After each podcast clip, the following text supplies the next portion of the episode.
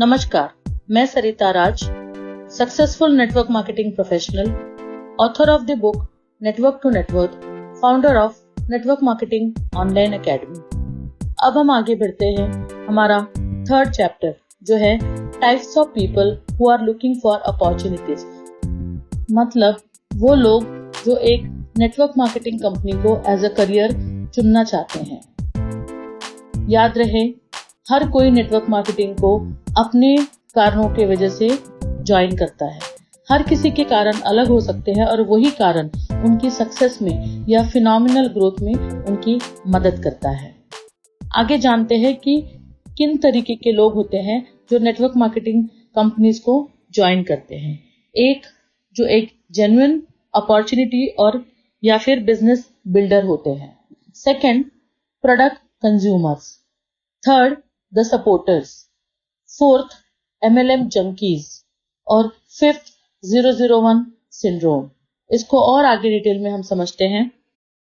जो genuine business opportunity seekers या builders जो होते हैं, वो एक बहुत बड़े बिज़नेस को बिल्ड करने के लिए एक कंप्लीट पैशन और एक विजन लेके इस बिज़नेस में आते हैं।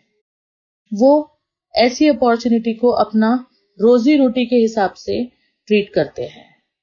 सारे लीडर्स बॉर्न नहीं होते। कुछ इस इंडस्ट्री में आके डेवलप होते हैं। शायद उनमें से कोई इससे पहले कंज्यूमर रहा होगा और प्रोडक्ट अच्छे लगने की वजह से इस बिज़नेस को सीरियसली बिल्ड करते करते एक बहुत बड़ा नेटवर्क बना के बहुत बड़ी लीडरशिप को अपने साथ डेवलप करके एक बहुत बड़े लीडर बनते हैं। दूसरे जो प्रोडक्ट कंज्यूमर होते हैं, वो बस किसी भी नेटवर्क कंपनी को उसके प्रोडक्ट यूज़ करने के लिए और उसके सर्विसेज़ को एंजॉय करने के लिए कंपनी को ज्वाइन करते हैं। ये जो कंज्यूमर्स होते हैं, वो नेसेसरीली अपॉर्चुनिटी सीकर्स या बिल्डर नहीं होते हैं। लेकिन अगर ऐसे प्रोडक्ट कंज्यूमर्स किसी नेटवर्क में हो तो वो एक बहुत ही स्ट्रांग और सस्टेनेबल नेटवर्क होता है और वो फ्यूचर में भी बहुत बड़े लेवल पे ग्रो करता है, क्योंकि ये लोग प्रोडक्ट के बहुत लॉयल कंज्यूमर्स या कस्टमर्स होते हैं।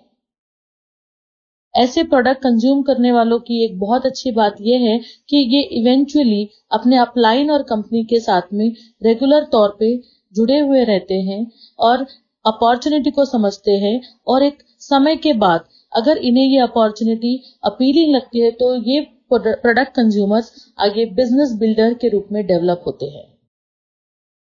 अगले जो सपोर्टर्स कैटेगरी में आते हैं, वो लोग इस बिज़नेस को मात्र इसलिए ज्वाइन करते हैं क्योंकि वो किसी भी अपने क्लोज फ्रेंड या रिलेटिव को मदद करना चाहते हैं उनके बिज़नेस में। लेकिन हर किसी के एक्शन डिफरेंट करते हैं डिफर करते हैं पर्सन टू पर्सन लेकिन इस तरीके की डीलिंग्स में आपको आपके रिलेशंस को खोने का डर होता है क्योंकि मोस्ट ऑफ़ द टाइम जिस रिलेटिव या फ्रेंड को आप ज्वाइन कर रहे होते हैं, शायद उसे कंप्लीटली इस बिज़नेस के इनसाइट्स या कंप्लीटली नॉलेज न होने की वजह से अगर आप किसी भी लॉस में या नुकसान में आते हैं तो उनके साथ आपके रिलेशन खराब हो सकते हैं। जो हमारी नेक्स्ट कैटेगरी है, उसको हम बोलते हैं एम एल एम जंकीज और कुछ लोग उसे मल्टी लेवल मंकीज भी बोलते हैं।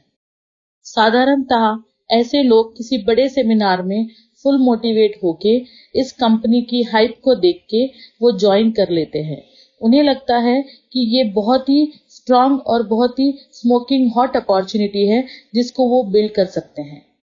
कुछ दिनों के बाद उनका जो वन डे का जो मोटिवेशन होता है, वो नीचे आने के बाद में उनको कंपनी में प्रॉब्लम लगने होने लगता है। जबकि प्रॉब्लम वो खुद होते हैं। फिर वो एक ऐसी ही किसी स्मोकिंग हॉट बिज़नेस अपॉर्चुनिटी में एंटर करते हैं। किसी भी मल्टी लेवल मार्केटिंग का या अलग अलग मल्टी लेवल मार्केटिंग का एक साथ में या एक साथ मेंबर होना गलत नहीं है।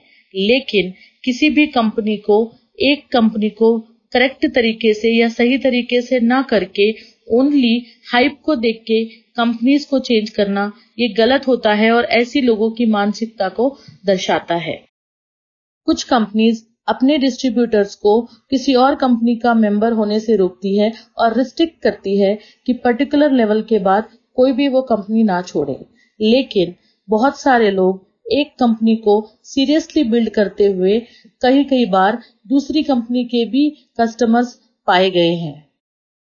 वो सीरियसली बिल्ड एक बिज़नेस को कर रहे होते हैं, लेकिन अगर उनको साइमल्टेनियसली किसी और कंपनी का भी प्रोडक्ट अच्छा लगता है तो वो अपने फ्रेंड को या अपने किसी कलीग को सपोर्ट करने के लिए वो प्रोडक्ट उनसे खरीदते रहते हैं।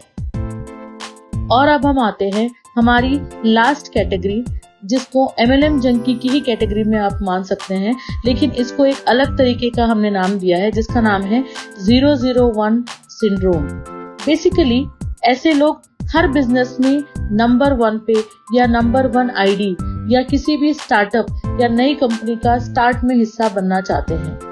वो हर किसी कंपनी के जो स्टार्ट हो रही है, उसका पायोनियर बनना चाहते हैं।